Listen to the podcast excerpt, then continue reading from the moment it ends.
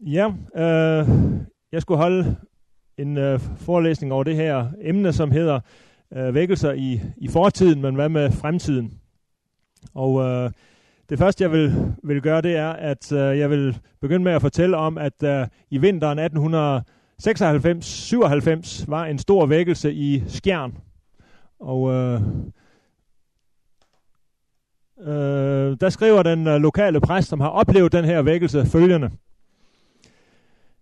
Der brød der et åndens vejr løs, som jeg aldrig havde tænkt mig at skulle opleve. Om søndagen ved mødet om aftenen i missionshuset mærkedes vejret som en stille åndens sus, en herlig indledning til det stedse mægtigere vejr. Jeg kan ikke sige, at de taler, der holdtes, udmærkede sig ved særlig dygtighed eller kraft. Nogle var endnu ret tarvelige, og ingen i mindste måde at sammenligne med Simon Peters pinseprædiken. Men virkningen var mægtig, og man kom uvilkårligt til at tænke på pinsefesten i Jerusalem. Særlighedsspørgsmålet stod så at sige malet på alles ansigter. Folk lyttede med begærlighed efter at få besked, villige til at gøre efter ordet. Så kraftig var bevægelsen, at gamle folk og syge, som lå hjemme i sengene, også omvendte sig. Der var stor jubel, og mægtig lød sangen både ved dag og ved nat, i kirken, i missionshuset og rundt om i hjemmene. Kirkegangen blev større end nogensinde. Folk stod tæt pakket både i gangene og stolene, og aldergangen tog vældig til. Så vidt sovnepræsten øh, i hans tilbageblik på vækkelsen 1896-97 i Skjern. Og når man kender den videre øh, Danmarks historie, så ved man jo, at kirkelivet i Skjern er noget ganske særligt. Øh, vækkelsen har præget og præger stadig den by. Også i en sådan grad, at når man i Danmarks Radio vil lave en udsendelsesrække om det gamle Danmark, kaldt Matador, og skal finde, øh, og hovedpersonen skal være en missionsmand, så hedder han selvfølgelig Mads Skjern. Skjern har øh, vel stadig et kirkeliv, som er markant stærkere end de fleste andre byer i Danmark. Vækkelsen har i den grad øh, præget. Og det skal da ikke være nogen ideal, at, at det, der skete der, øh, for mig står som et ideal, en øh, ønskedrøm. Tænk, hvis der skete sådan noget i mit eget sovn, i vores by, i vores land. Tænk, hvis mennesker i stort tal begyndte at stille det spørgsmål, hvad skal jeg gøre for at blive frelst? Tænk, hvis mennesker omvendte sig rundt omkring øh, til møder og hjemmene. Tænk, hvis lovsangen lød både ved dag og ved nat. Øh, kirkegangen tog til, og aldergangen. Jo, det har været en, en stadig bøn for mig, og er stadig væk, at vi må få sådan en vækkelse. For det er det behov for i vores land, rundt omkring i, i folkekirkens sovne. Og der var simpelthen også en frikirkepræst, der fortalte mig ret udførligt, hvordan han så et stort behov for vækkelse i hans menighed, fordi også han som frikirkepræst kunne opleve, at, at for mange folk i hans menighed med årene sådan sløvede hen og prioriterede det med Gud lavere end før. Jo, der er behov for vækkelse i Danmark. Men spørgsmålet er, kan der blive vækkelse i fremtiden, som der altså har været det i fortiden? Og øh, mit første øh, svar på det spørgsmål, det er ja, det kan der, øh, for det viser Bibelen. Der er flere øh, bibelske eksempler på, at folk vågner op og begynder at, at tage troen på den sande Gud alvorligt. Det første eksempel, det var Johannes Døberen, som jo virkede som en vækkelsesprædikant i tiden forud for Jesu offentlige virke. Der står, således trådte Johannes Døber frem i ørkenen og prædikede omvendelsesdåb til søndernes forladelse. Og hele Judæa og alle Jerusalems indbyggere drog ud til ham, og de blev døbt af ham i Jordanfloden, i det de bekendte deres sønder. Så det var jo en vækkelse i Israels folk. En åndelig opvågning af folk, som i princippet allerede var Guds folk, og som også er navn bekendt sig til Gud. Men nu begyndte de altså også at tage det alvorligt og leve efter det. Det næste eksempel, øh, det er sådan en, en enkelt person, der oplever en vækkelse. Øh, beretningen om den, lignelsen om den fortabte søn i Lukas evangeliet kapitel 15, øh, hvor der står, at den fortabte søn gik i sig selv, da han lå ude ved svinene. Han fandt ud af, at han havde syndet, og så stod han op og gik hjem til sin far. Altså han vågnede op. Det var en vækkelse. Hvis vi kigger på de paulinske breve i Nye Testamente, så er øh, det med vækkelse ikke øh, noget stort tema. Fordi øh, det, som var problemet i Paulus' menigheder, det var, hvis vi tager Galaterbrevet, så var det falsk lærer. Eller hvis vi tager Korintherbrevet, så var det en forkert moral. Øh, og Paulus havde også, for eksempel i, som han beskriver det i anden brev til Timotheus, det problem, at alle i provinsen Asien havde vendt sig fra hans autoritet. Så der er til synland ikke nogen af de menigheder, Paulus skriver til, som lige præcis har et særligt behov for, for egentlig vækkelse. Altså det var ikke deres problem, at de var faldt åndeligt i søvn. Alligevel, så kan det øh, en enkelt gang skinne igennem i de paulinske breve, at der er behov for en vækkelse i kristne menigheder. Sådan tolker jeg det i hvert fald, når han i det første brev til Thessalonikerne skriver, I er jo alle lysets børn og dagens børn. Vi tilhører ikke natten og heller ikke mørket. Så skal vi da ikke sove som de andre, men være vågne og ædru. Så man kan mærke, at Paulus kan godt se den fare, som er for, at kristne mennesker falder i søvn undervejs. Øh, og øh, om ikke han vidste det andre steder fra, så vidste han det jo også fra det gamle testamente, at det kan gå sådan. Men ellers er det ikke de paulinske breve, som er mest præget af, af vækkelsestonen. Det stærkeste eksempel i det nye testamente for øh, behovet for vækkelse, det er faktisk fra øh, de syv menighedsbreve, som Jesus sender til syv menigheder i Asien, og som er optrykt i, i øh, kapitel 2 og 3 i Johannes åbenbaring.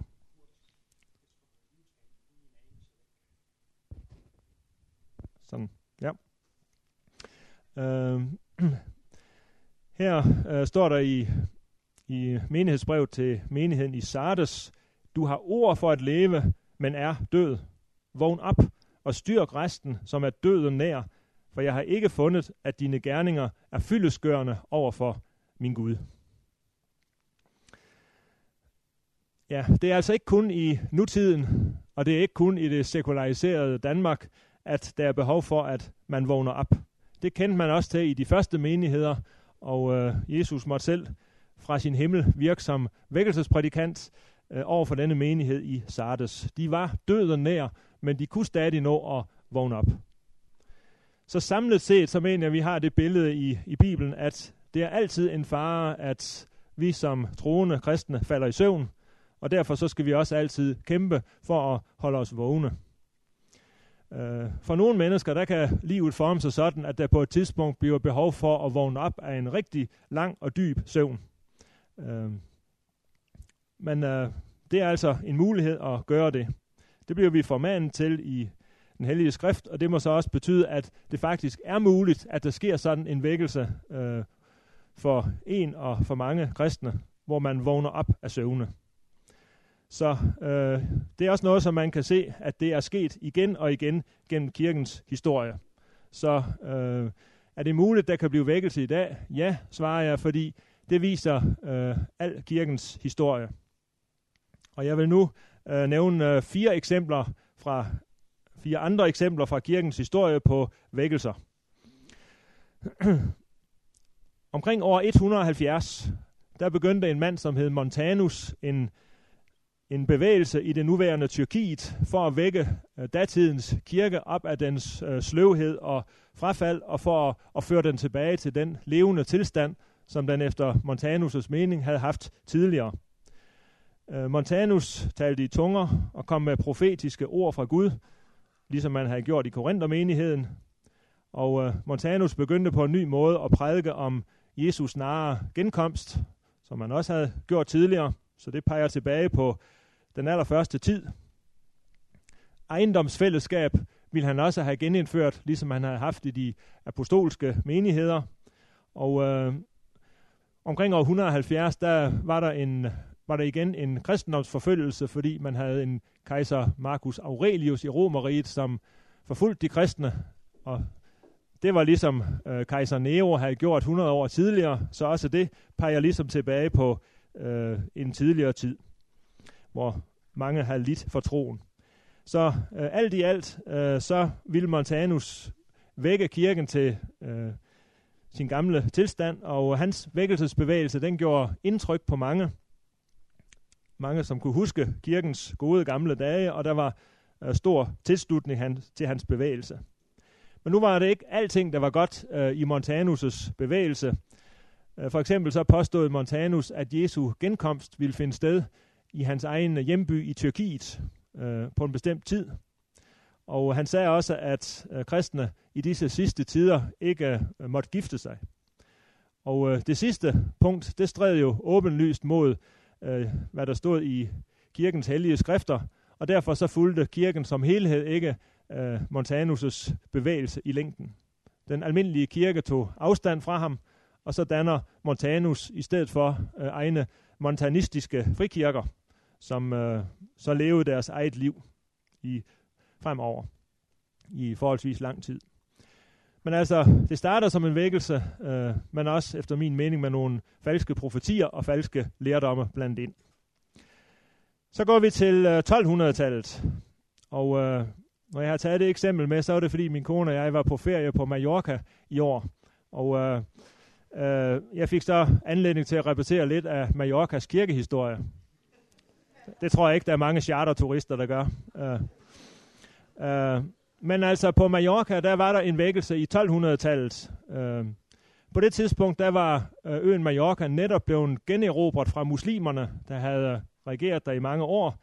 Øh, men nu var Mallorca øh, generobret, og alle på øen var igen kristne, i hvert fald af navn. Og det var også øh, ham, som hed Ramon Lulus. Han var også kristen af navn. Han levede som troubadour, og han øh, levede et liv i, i synd og udsvævelser. Og selvom han var gift, øh, så sad han en dag og skrev en mindre pæn sang til en elskerinde. Øh, og øh, mens han skrev den sang, så fik han pludselig et syn, altså en vision, hvor han så øh, Jesus på korset. Og det gentog sig øh, flere gange, og så øh, omvendte Lulu sig fra sit, fra sit syndige liv og øh, vil nu fremover vise sit liv til at, at tjene øh, Jesus sag, og det der særligt lå ham på sinde, det var at bringe evangeliet til muslimerne. Og øh, han havde en drøm om at øh, virke som missionær blandt muslimerne, ikke med magtmidler, men af overbevisningens vej. Og han blev så tilknyttet, øh, eller løst tilknyttet franciskaner, munkeordenen, som i sig selv var, var tidens store vækkelsesbevægelse, fordi 1200-tallet, det var generelt en, en vækkelsestid. Men denne Lulus, øh, han fik så oprettet øh, lærerstole i arabisk rundt omkring på flere universiteter, sådan at man kunne uddanne kristne til islammissionærer, og han skrev apologetiske bøger til brug for missionsarbejdet blandt muslimer, og, øh, og selv rejste han jævnligt over til Nordafrika for at, at føre samtaler og drive mission blandt muslimer. Øh, sidste gang han var der i en alder af godt 80, der blev han så øh, godt nok stenet.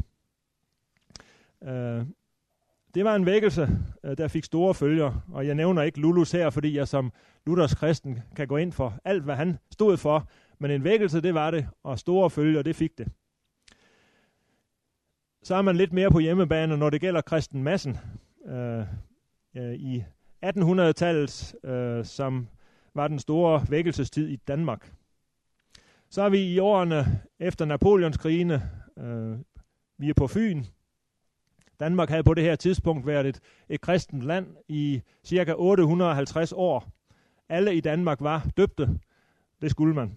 Øh, men kirkegangen, kirkegangen, den var lav. Den var stort set forsvundet mange steder. Og, og den teologi, som rådede i den danske kirke på det her tidspunkt, den var øh, under al kritik, for ikke at sige, at den var på et, et øh, historisk lavpunkt. Øh, det er en af mine yndlingshistorier. Det er Fyns biskop, Peter Hansen hed han. Han var biskop på Fyn fra 1803 til 1810. Denne Peter Hansen, han stod bogstaveligt talt foran alderet i sin domkirke og bad Odin, den algode, om udødelighed over kongen. Og det er ikke engang løgn. Øh, så dybt var dansk øh, teologi, eller hvad man skal kalde det, øh, øh, så dybt var, var man sunket på det her tidspunkt, og øh, men så nogle få år efter, at det skete, så kom vækkelsen til Fyn, øh, i form af, at husmanden Christen Madsen ved Kærteminde, han, øh, han mødte Guds ord på en meget levende måde igennem en gammel bog. Og øh, Guds ånd rørte ved ham, så han blev klar over, at det liv, han hidtil havde levet, det var, var præget af synd. Og det tynger ham i en sådan grad, at han kan næsten ikke øh, bære det. Øh, efter et stykke tid, så møder han så evangeliet om nåden i, i Kristus, og, øh, og så bliver han så glad og frimodig, at han straks begynder at fortælle det i sin store omgangskreds, øh, hvor god Gud har været imod ham, og hvor stor en nåde øh, Gud viser mennesker. Kort sagt, Christian Madsen begynder at, at prædike for andre. Og så i løbet af få år, så breder den bevægelse sig på Fyn, som vi kalder den gudelige forsamlingsbevægelse, øh, og, øh, og som fik, øh, ja, der spredt meget åndeligt liv på Fyn, og det får øh, store øh, følger i form af, af senere kirkelige retninger. Det begynder på Fyn og breder sig til Jylland og Sjælland, og, øh, og er grundlaget for det, som man senere kalder grundviganisme og indre mission og en del andre ting. Og øh, det var altså Christen Massens vækkelse fra omkring 1819, og, øh, og det kan man sige, det lever videre i dag. Heldigvis så er Peter Hansen derimod glemt, hvis ikke jeg jævnligt bruger ham som afskrækkende eksempel. Det sidste eksempel øh, har jeg så hentet fra, øh, fra nutiden og øh, i Brasilien. Brasilien er kort fortalt et, et grundlæggende katolsk land, koloniseret af portugiser i, i 1500-tallet, og, øh, og stort set alle i, i landet kom derfor til at, at høre til i den romersk-katolske kirke. Så når vi når frem omkring sådan 2. verdenskrig, så var, så var det sådan, at alle i Brasilien var romersk-katolske på nær øh, nogle kristne, som var med i forskellige indvandrerkirker, for eksempel af, af tysk herkomst. Øh, men i de senere årtier, altså efter 2. verdenskrig og især i de seneste årtier, der har det været en, en vækkelse i Brasilien, sådan at øh, millioner af mennesker øh, er kommet til personlig kristen tro. Øh, en del af disse har så sluttet sig til øh, protestantiske kirker. Andre øh, af dem, der er kommet til personlig tro, har valgt at blive inden for den romersk-katolske kirke som en, en vækkelsesretning. Og derfor er øh, er situationen i dag den, at, at Brasilien er det land i verden, som har flest medlemmer af pinsemenigheder. Det fører også det land i verden, som har flest medlemmer af den romersk-katolske øh, kirke. Og, øh, og på grund af vækkelsen, så øh, er det blevet sådan, at, at øh, man ofte hos brasilianske fodboldspillere ser øh, den her position, eller positur, hvor, hvor man øh, glad og gerne øh, aflægger vidnesbyrd om sin tro og, og takker Gud, når det er gået godt, som i hos Neymar her. Øh, det er også i ret stort tal, at brasilianere i dag virker som missionærer rundt omkring i verden. Øh, og det er altså alt sammen på grund af den vækkelse, der har, har gjort, at folk, som var døbt og som af navn tilhørte den kristne kirke, i de senere år øh, har oplevet at komme til personlig kristen tro i kraft af, af denne vækkelse. Så altså, de her fire eksempler viser, at fra Tyrkiet i 100-tallet over Mallorca og, og Fyn og Skjern i 1800-tallet og så til Brasilien i dag, vækkelser, det har der været igennem øh, hele kirkens historie. Og derfor så ser jeg heller ikke nogen grund til at tro, at det ikke øh, vil ske i fremtiden igen. Øh, og hvorfor skulle det ikke også kunne ske i, i vores land, sådan som jo også Bibelen øh, kalder os til at kalder os til det. Så er spørgsmålet, øh, hvad er så øh, vækkelse? Nu kan man bruge ordet vækkelse i, øh, i sådan ret bred betydning. Man kan jo egentlig sige, at overalt, hvor der er tale om en, en fornyet interesse i et eller andet, som man har skudt i baggrunden, så taler man i dag om vækkelse. Man taler om, at der under 2. verdenskrig var en national vækkelse i Danmark, fordi der er rigtig mange, der pludselig blev glade for Danmark, da vi nu blev besat af tyskerne. Eller man taler om, at det har været en muslimsk vækkelse siden øh, Iran-revolutionen i 1979. Men øh, foredraget i dag, det handler så kun om, om vækkelse på kristen grund, øh, hvor et eller flere mennesker øh, vågner op af en åndelig søvn. Så er det det med begrebet vækkelse, at det kan også, øh, selvom man så holder sig til kristen sammenhæng, så kan det godt bruges i sådan lidt øh, forskellig betydning. Øh, man kan bruge det sådan som et specifikt teologisk begreb, øh, og så kan man bruge det sociologisk. Når det handler om et, den specifikke teologiske brug af, af ordet, øh, så kan man sige, at begrebet vækkelse, for eksempel i den lutherske ortodoxis tid i 1600-tallet, og i pietismen i starten af 1700-tallet, der talte man om vækkelse som et bestemt trin på menneskets øh, vej til personlig frelse. Altså vækkelse, det var specifikt brugt om den periode, hvor et menneske, der har sovet åndeligt, vågner op og finder ud af, at, at der er noget galt. Øh, at man har levet uden Gud, at man går på en gal vej, og så får man uro i sjælen, ligesom Christian Madsen altså gjorde på Fyn. Den der uroperiode, den, brugte man, den kaldte man specifikt vækkelsens periode øh, i pietismens tid, til forskel fra den senere periode på menneskets frelsesvej, hvor man har fundet fred i nåden i Kristus, så er man ud over vækkelsen, så er man i, skal sige, i omvendelsens øh, og, og fredens øh, status. Men det er sådan en, en specifik teologisk betydning, som, som altså øh, man under tiden kan møde, men, men det er ikke lige den, som jeg kommer ind på her.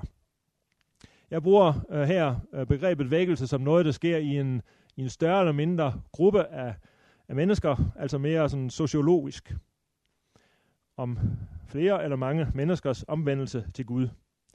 Og, og når der er vækkelse, ja, så vil, vil det naturligt føre til, at for eksempel antallet af kirkegængere og folk, der øh, søger til sammenhænge, hvor Guds ord forkyndes, at det vokser. Øh, det vil det normalt en vækkelse føre med sig. Det er derimod ikke altid sådan, at en vækkelse kan aflæses i statistikker.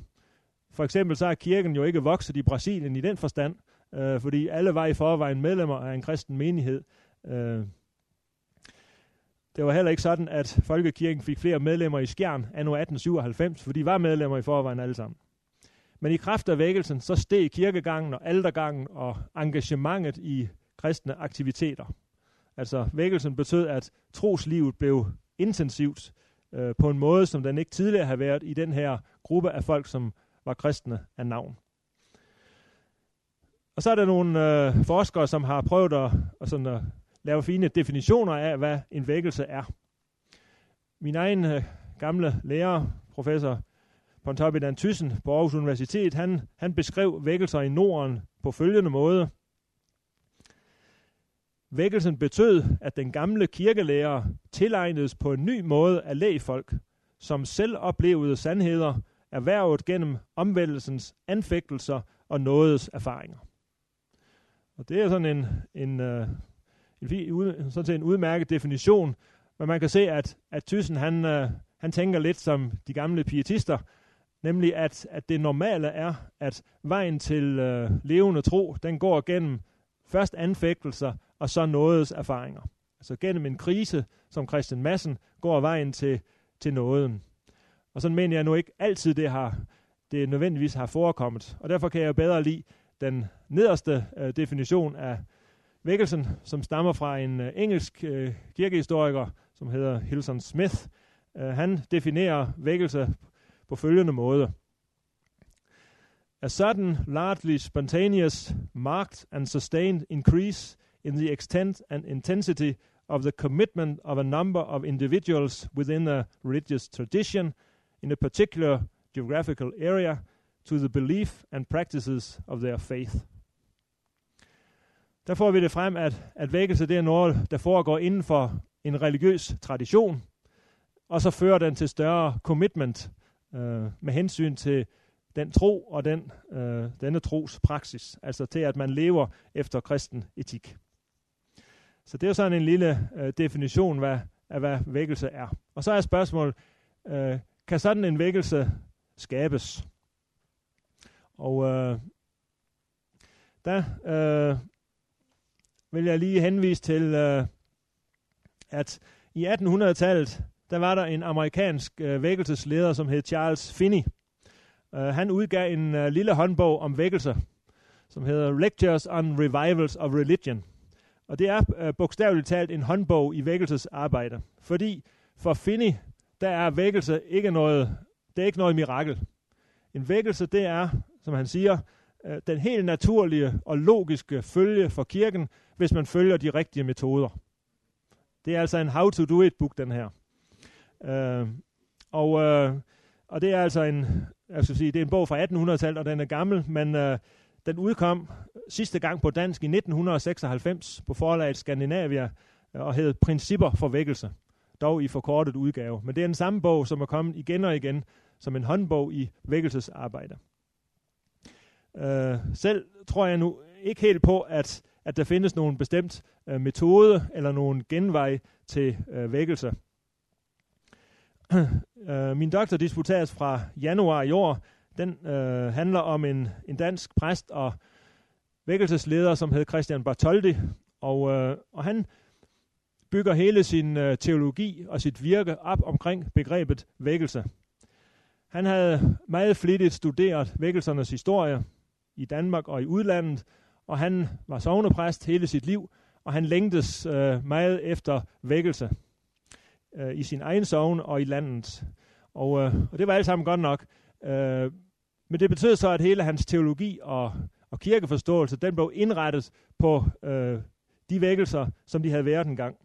Altså vækkelse, det blev det ligesom det begreb, som han forstod alting ud fra. Kirkens fortid og nutid og fremtid forstod han ud fra vækkelse. Al hans tanker om dogmatik, altså troslærer og praktisk teologi og menighedsarbejde, alt sammen er præget af det her begreb vækkelse. Og det gav ham en, øh, en ensidighed, fordi han efter min mening gør for meget ud af det ene begreb, og ligesom rendyrker det. Og, øh, og det vil jeg nu vise nogle eksempler på. Øh, han gik for meget ud fra, at mennesker øh, kommer til levende kristen tro på en bestemt måde. Fordi han var præget af de gamle vækkelser, for eksempel den fra, fra Skjern, og hvad han selv havde oplevet i sin barndom, øh, så går han ligesom ud fra, at der findes en bestemt vej til troen, og det er bodskampens og omvendelsens øh, krisevej. Øh, og det vil sige, at han, han lægger rigtig meget vægt på vejen til levende tro. Øh, og, han, øh, og det kan så have den konsekvens, at de af hans tilhører, der lytter til hans forkyndelse, de, øh, og som ikke har oplevet nogen omvendelse eller nogen hård bodskamp, øh, at de måske kommer til at føle sig sådan lidt mindre rigtige i deres tro. Og øh, fordi han har denne øh, vækkelses denne, denne form for vækkelseskristendom, så øh, går han også ud fra, at al forkyndelse i kirken øh, må sigte på det ene, nemlig menneskers omvendelse og vækkelse. Øh, han sigter ensidigt mod at vække mennesker og få dem omvendt. Selv juleaften, øh, så er det det, som er målet med forkyndelsen. Og, øh, og det gør, at, at forkyndelsen, når man sådan læser hans øh, overgang og prædikner igennem, øh, bliver meget øh, ensidig øh, og, øh, og lidt monoton, fordi det er det ene tema, som, som hele tiden øh, rendyrkes. Sådan en, øh, en ensidig fokusering på, på vækkelse og omvendelse kom, øh, efter min mening, hos Bartoldi til at, at skygge for andre dele af den kristne tro og for andre vigt, også for vigtige dele af den kristne lære. Der kunne være nogle aspekter i livet, i hverdagen og i, i menigheden, som let blev øh, forsømt i forkyndelsen og kunne give sådan en, en skævhed hos de faste tilhørere. Øh, han udfordrede altid mennesker til omvendelse øh, i sin forkyndelse, men det der med at tilsige nåden, øh, for eksempel til anfægtede syndere, det kunne der ikke rigtig blive plads til. Og derfor så er faren jo, at, at øh, der bliver for lidt vægtlægning på sjælesorg i, i ens forkyndelse. Øh, Christian Bartoldi havde, øh, han ville egentlig gerne prædike også om, om dåben og nadveren, fordi han jo nu var en, en luthersk øh, præst. Men når han nævnte dåben og nadveren, så var det som et led i vækkelsesforkyndelsen. Øh, altså så også dåb og nadver kom til at virke som et kald til omvendelse. Øh, altså med devisen, du er jo selv blevet døbt en gang, men lever du også i troen? Altså så bliver dåben ikke til trøst, men det bliver en, en opfordring til, til omvendelse. Øh, så, øh, og fordi han har det fokus på menneskets øh, vækkelsesoplevelse, så, så kan det ligesom blive for stort et fokus på, på menneskets egen udvikling og menneskets egen tro, og så for lidt på Guds gerning. For personlig kristen tro er jo godt, men øh, det er også vigtigt ud fra en luthersk forståelse, at vores kristen tro bliver forankret uden for os selv øh, i, i Guds gerning. Fordi der er der en sjæl, sjælesørgerisk hjælp og trøst i. Det var også en konsekvens af hans øh, vækkelsesforkyndelse, at han kom til at lægge øh, for lidt vægt på, på det øh, læremæssige indhold i forkyndelsen. Det er jo også et, øh, skal sige, en opgave for den kristne forkyndelse at, at befeste menigheden i, i sund evangelisk luthersk lære. Og det kunne let træde i baggrunden, når man har sådan en, en mere ensidig vækkelsesforkyndelse. Det kom for eksempel også til udtryk i Bartoldis vurdering af, af præster, fordi han lægger rigtig meget vægt på, at præsten er personligt troende. Øh, det var der hovedvægten lå, øh, og det flytter ligesom vægten væk fra præstens forkyndelsesindhold, og så over til, øh, om præsten nu er, er troende. Og selvfølgelig er det en, en, en helt naturlig og, og god ting, at forkynderen har en personlig tro, øh, men vægtlægningen, vægtlægningen bliver lidt skæv, øh, hvis, hvis det læremæssige indhold i præstens forkyndelse øh, bliver overskygget af, om præsten nu er engageret, om han nu har haft en personlig omvendelsesoplevelse, om han nu kan aflægge sådan en meget personlig vidnesbyrd. Det er karakteristisk, at Christian Bartoldi øh, ikke lægger vægt på, på læreren, og derfor så har han heller ingen tro på, at, at kirkelig undervisning i sig selv har nogen øh, særlig betydning. Det er i hvert fald ikke vejen frem. Han, jeg fandt det her citat, øh, hvor han siger, at det er meget problematisk, hvad man opnår gennem skolevirksomhed og lignende, så frem de opdragende bestræbelser ikke er udtryk for et indre liv. Det er det indre liv, det i høj grad skorter på. Øh, og øh, det var altså hans øh, syn og prioritering, at det med, med kristen undervisning og kristne skoler, det har ikke den helt store øh, betydning. Og sådan prioriterer han også i praksis.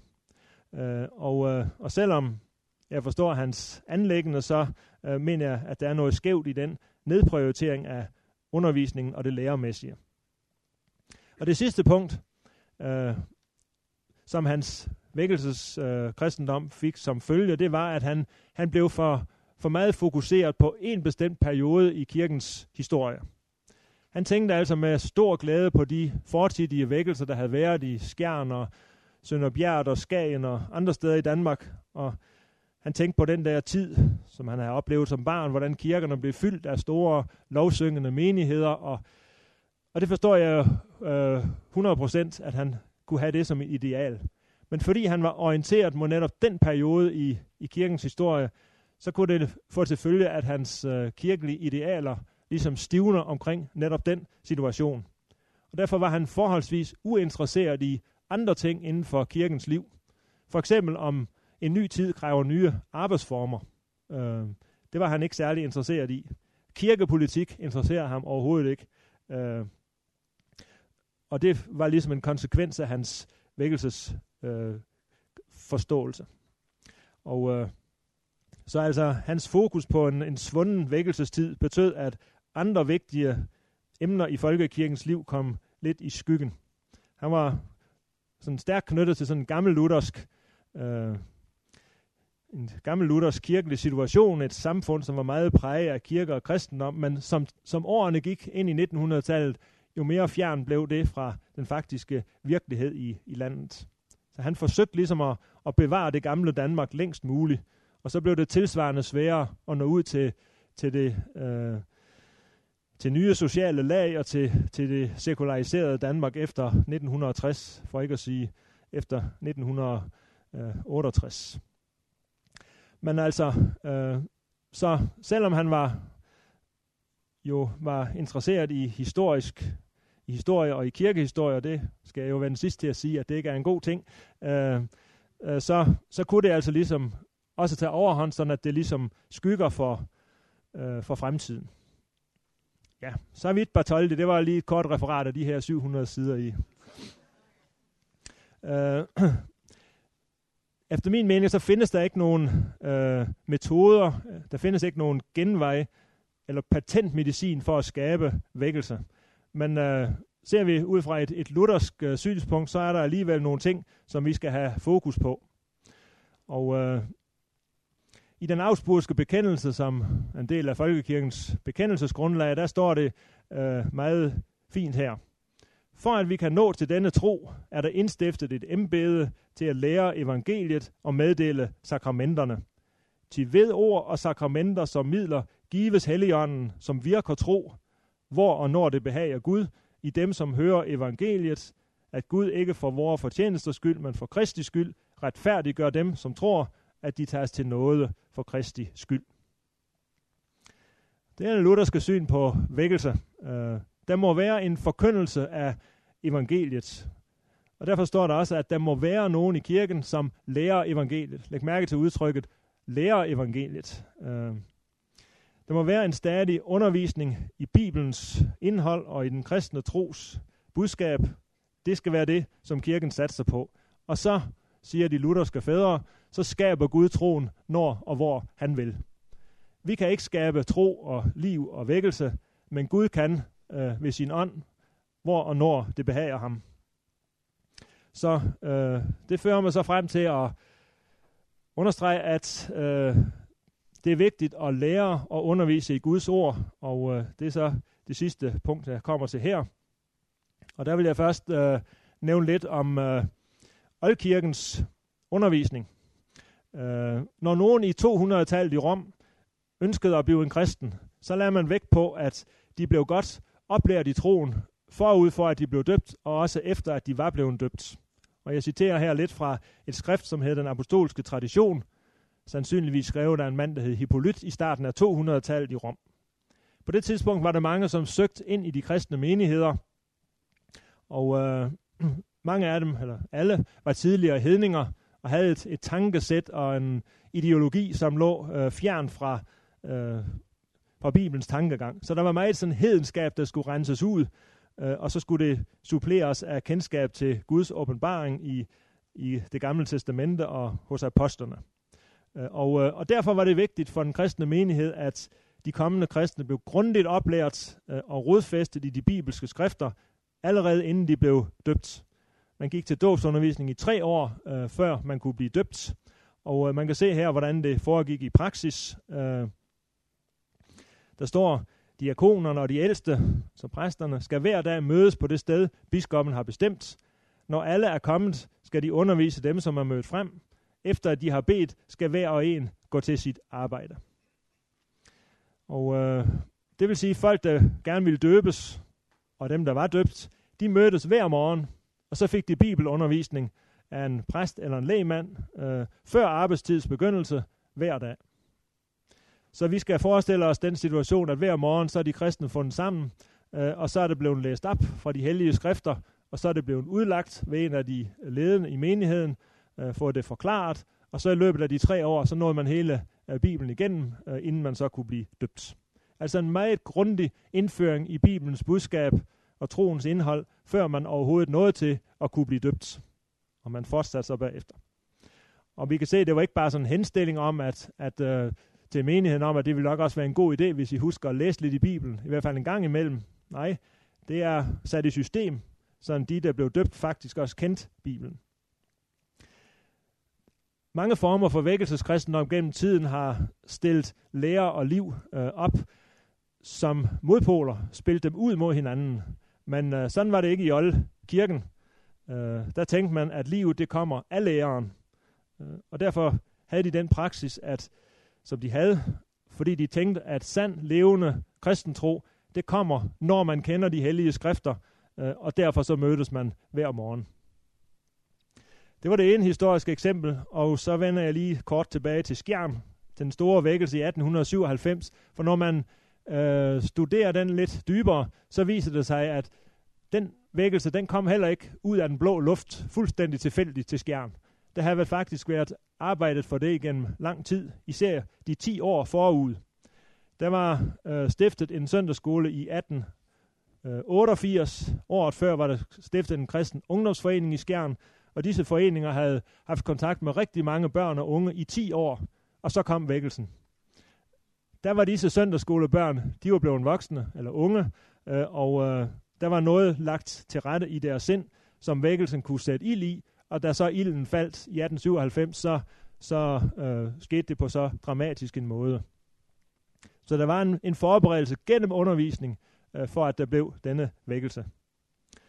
Og øh, da man nu havde haft denne store vækkelse i Skjern, så var der nogle kristne i København, som tænkte, det ville være fantastisk, hvis der kom en tilsvarende vækkelse her i hovedstaden. Og, øh, og så arrangerede de en vækkelseskampagne i København, ligesom den, der havde været i Skjern.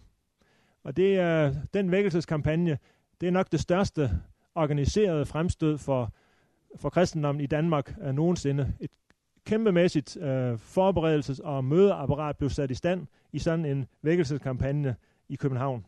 Øh, og, øh, og så afholdt man denne uge, og bagefter så må man sige, at det havde egentlig ingen mærkbare følger haft i København. Øh, altså selve metoden kunne man ikke bare øh, overføre fra Skjern og så til København, og så virker det lige så godt et andet sted. Og, øh, og det kan man, skal jeg ikke kunne give den øh, endelige forklaring på, men det kunne da være, at det var en, et, en af grundene til forklaringen, at man ikke i København havde haft den der lange, massive undervisningsperiode forud for, for vækkelsesmøderne, som man har haft i skærm gennem øh, søndagsskoler og, og øh, ungdomsarbejde. så øh, eller måske øh, skyldes det i virkeligheden noget helt andet. Øh, måske skyldes det den sandhed, som vi så i den augsburgske bekendelse, hvor der jo stod, at vækkelsen sker, hvor og når det behager Gud. Øh, fordi selvom vi arrangerer nogle ting, og selvom vi lægger gode rammer til rette, øh, og arbejder med at vægtlægge de rigtige ting i forkyndelsen, så er vi jo er helt afhængige af Gud, som nogle gange lader der ske store ting, øh, fordi øh, uden ham, så er der ingenting, der lykkes, men han formår også langt ud over det, som mennesker øh, tror og forventer.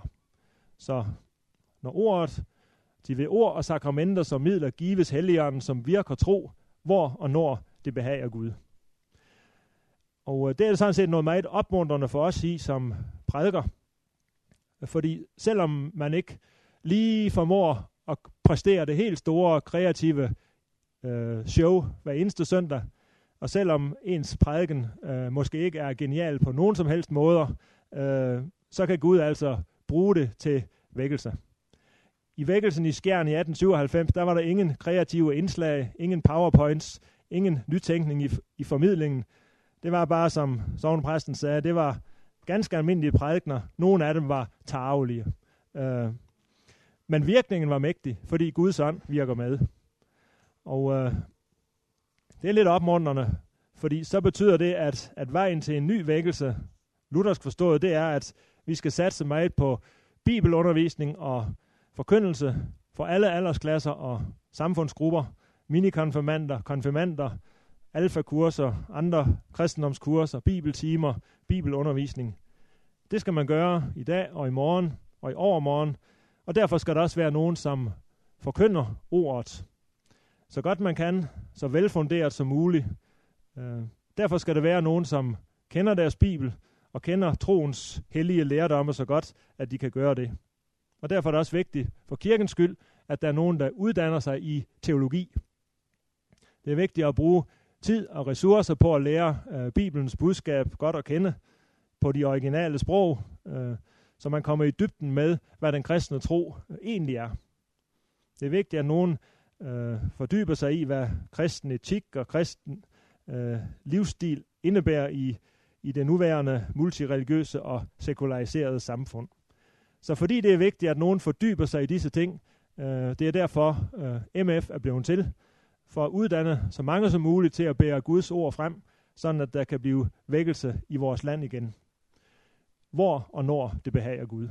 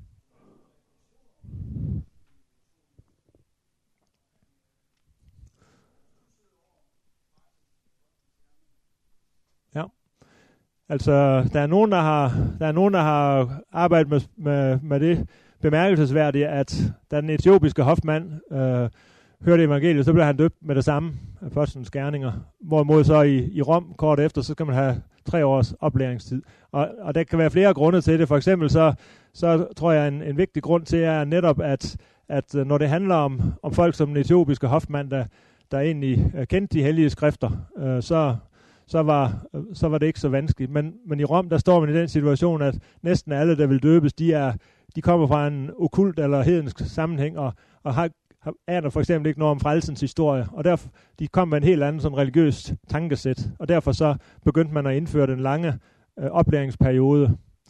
Øh, det kunne være en, en god grund. En anden grund, sådan lidt mere speciel, det var, at, at øh, de romerske myndigheder, de, de sendte spioner ind i, i de kristne menigheder, og så, øh, og så tænkte man, hvis, hvis der var en tre års oplæringsperiode, så skulle man sidde der som spion tre år hver morgen, og det hindrer nok øh, en del spionage. Men, øh, så der, der er lidt, øh, der er flere elementer i det der.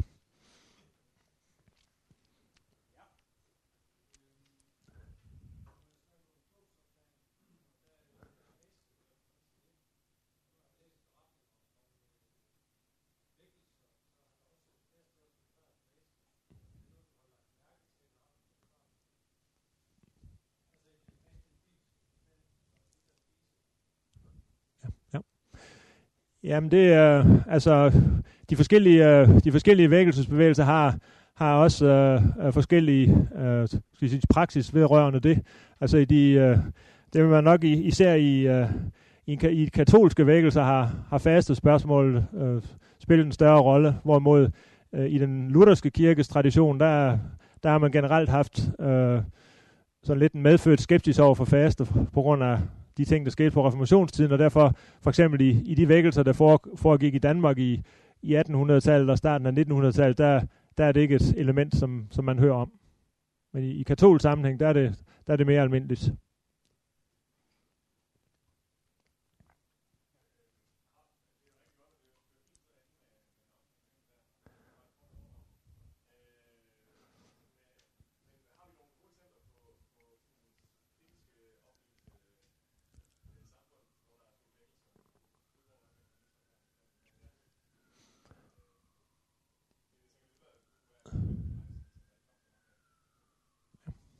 Ja, om, om, øh, om, man, om man oplever vækkelser i, i, øh, skal sige, i mere moderne øh, samfund, hvor der for eksempel er et højt uddannelsesniveau. Øh, altså, det vil man... Øh, øh, så jeg ved ikke om... om øh, øh, altså, for eksempel i, i de vækkelser, der sker i, i Kina og Korea, altså vækkelsen i Kina nu, den, den øh, altså kirken er vokset helt enormt i Kina, og, og, og det forekommer øh, specielt i, ude på, på østkysten i Kina, og specielt i, synes jeg, i, de, i de højst uddannede øh, sociale lag. Øh, så det er ikke de fattige bønder i Kina, der bliver kristne. Det er, det er folk, som er, er vestligt orienteret og, og har øh, IT-uddannelse osv. Så, øh, så, det, så det kunne være et eksempel. Øh, tilsvarende øh, vil man nok kunne sige om, om Korea.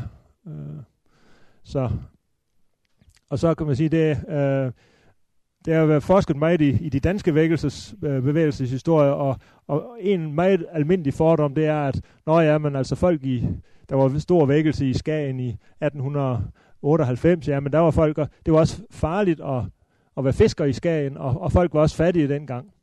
Og hvis man så går lidt nærmere ind i den historie, så er, så er virkeligheden jo den, at, at det var mindre farligt at være fisker i Skagen 1898 end for en generation tidligere. Og, og da vækkelsen kom til Skagen, der var det på et tidspunkt, da, da hele samfundet er i, i rivende udvikling. Man fik jernbaner og havn og moderne, øh, alt muligt moderne, og så fik man også vækkelse. I de gamle, skal sige, de gamle primitive fiskersamfund, øh, med manuel tek, teknik osv., der, der var vækkelsen ikke. Så altså, der er et eller andet med vækkelsen, vækkelse og så øh, modernisering, der, der hænger sammen. Modsat hvad mange tror, at, at jo mere fattig og jo mere primitiv, øh,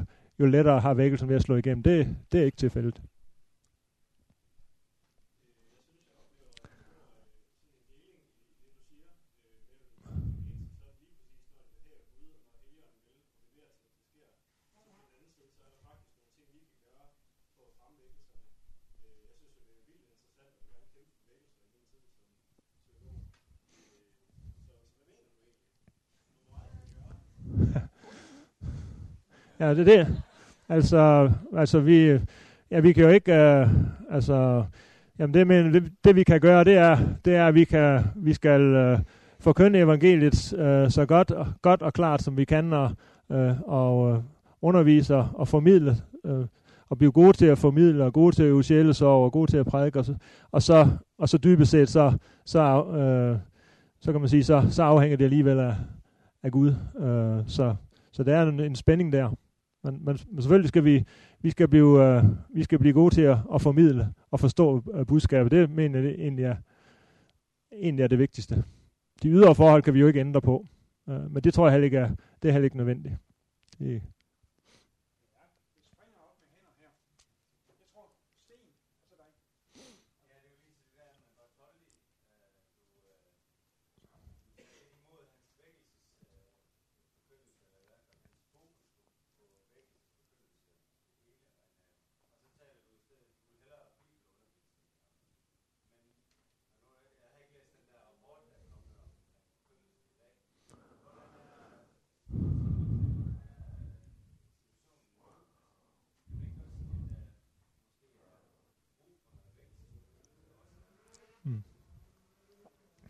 jo, men det, øh, det tror jeg, jeg tror, det tror jeg bestemt, det er. Men jeg tror også, der er brug for, for andre ting. Øh, og det vil sige, min, an, min, min anke mod Bertoldi, det er sådan set ikke noget af det, han, det han, øh, han gjorde. Det var mere, mere det, at det var så, så ensidigt. Fordi jeg tror, altså han, han for at tage et eksempel, så synes han ikke, at søndagsskole var nogle, var nogle særlig nyttige ting.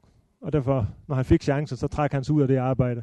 Og det mener jeg var en, en helt forkert prioritering, fordi jeg tror netop, at et stærkt øh, børnearbejde og det at give, give børn og unge en, øh, stor kendskab til Bibelen, det tror jeg er en uvurderlig øh, grundlag for en vækkelsesforkyndelse. Så det er ikke enten eller, det er, det er både og. Øh, og, og netop, øh, øh, ja, netop undervisningen er, vil jeg gerne øh, slå et slag for, men, men ikke på bekostning af, af vækkelsesforkyndelsen.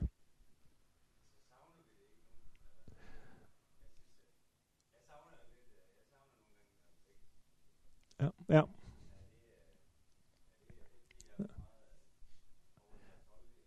Nej, det, det kommer jo lidt an på, hvor, hvor, man, hvor man er henne, og hvad man hører. Sådan, men altså, jeg, jeg synes, altså, det, det skal være, der skal være en, en passende blanding af, af undervisning, og, og hvis man har, og vækkelsesforkyndelse giver mest mening hos folk, som, som øh, er, er godt funderet i, hvad, hvad kristendom er. Øh, og, øh, og, derfor, og det er der ikke ret mange, altså i vores øh, tid, som, som er, og derfor har vi måske specielt en, en oplæringsopgave. Men men det igen ikke på bekostning af, at der, at der også skal lyde en, en, øh, en vækkende forkyndelse.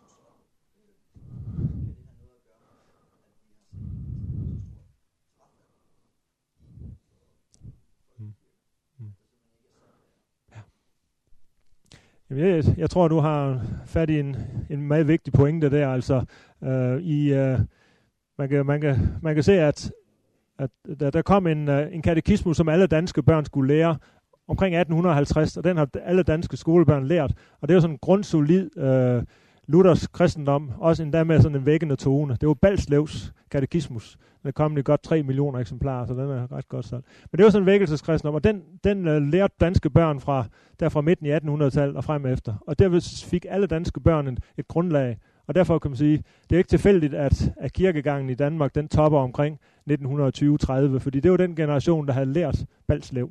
Og så fik man, uh, og så er det gradvist nedtonen, og i 1975, der afskaffer man reelt øh, folkeskolens kristendomsundervisning. Så der, har, der sidder vi så i dag, øh, og store dele af, af den danske, almindelige danske befolkning, de, de er, er meget øh, dårligt oplært. Og, og det er en kæmpe udfordring.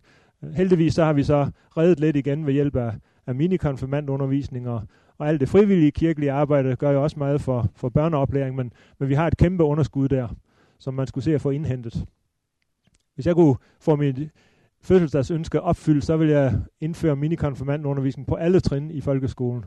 Øh, det bliver nok svært, men øh, man kan jo man har lov til at ønske. For jeg tror, det, er, det, er, det, kunne, det kunne redde mange ting.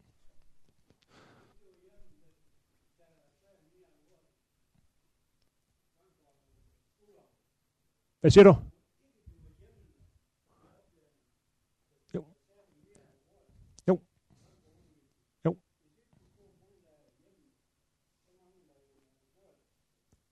Det er, det er klart, men så, så altså det allerbedste, det vil jo være, at det vil jo være den allerbedste situation, det er selvfølgelig sådan en som mig, der har været så heldig at vokse op i et, et kristen hjem og har lært det af min mor. Øh, men øh, de børn, som ikke har været så heldige, og som jeg gik i klasse med øh, i folkeskolen i, i 60'erne, de, de fik en masse viden med hjem fra skolen, som var sikkert været uvurderlig. Men jeg, havde jo, jeg var jo selvfølgelig øh, endnu bedre stillet end, end mine kammerater. Øh, men altså, jo mere undervisning, øh, også sådan udadtil, så jo bedre, fordi så når vi også dem, som ikke er så heldige og har lært det af deres mor.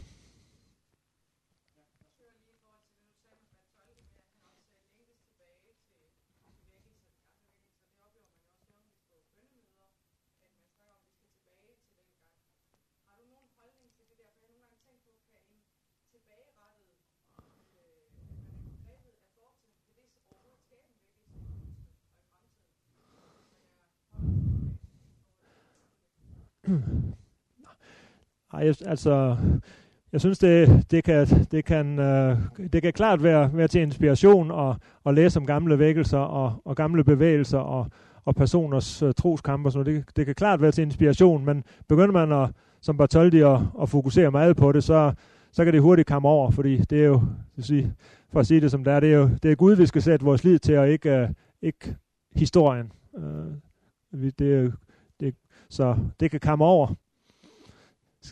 Det er trist at skulle sige det, når man er kirkehistoriker, men altså det.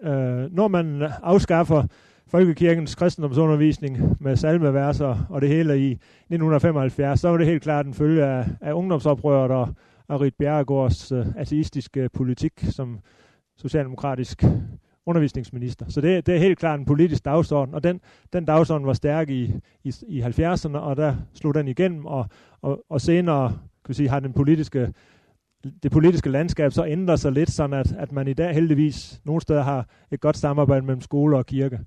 Men, øh, men altså, jeg tror måske ikke så meget på, at vi, vi nogensinde når tilbage til sådan en, en folkeskole, der lægger vægt på det, men derfor så må kirken øh, så desto mere sats på sin egen minikonfirmandundervisning. Gerne på hver klassetrin.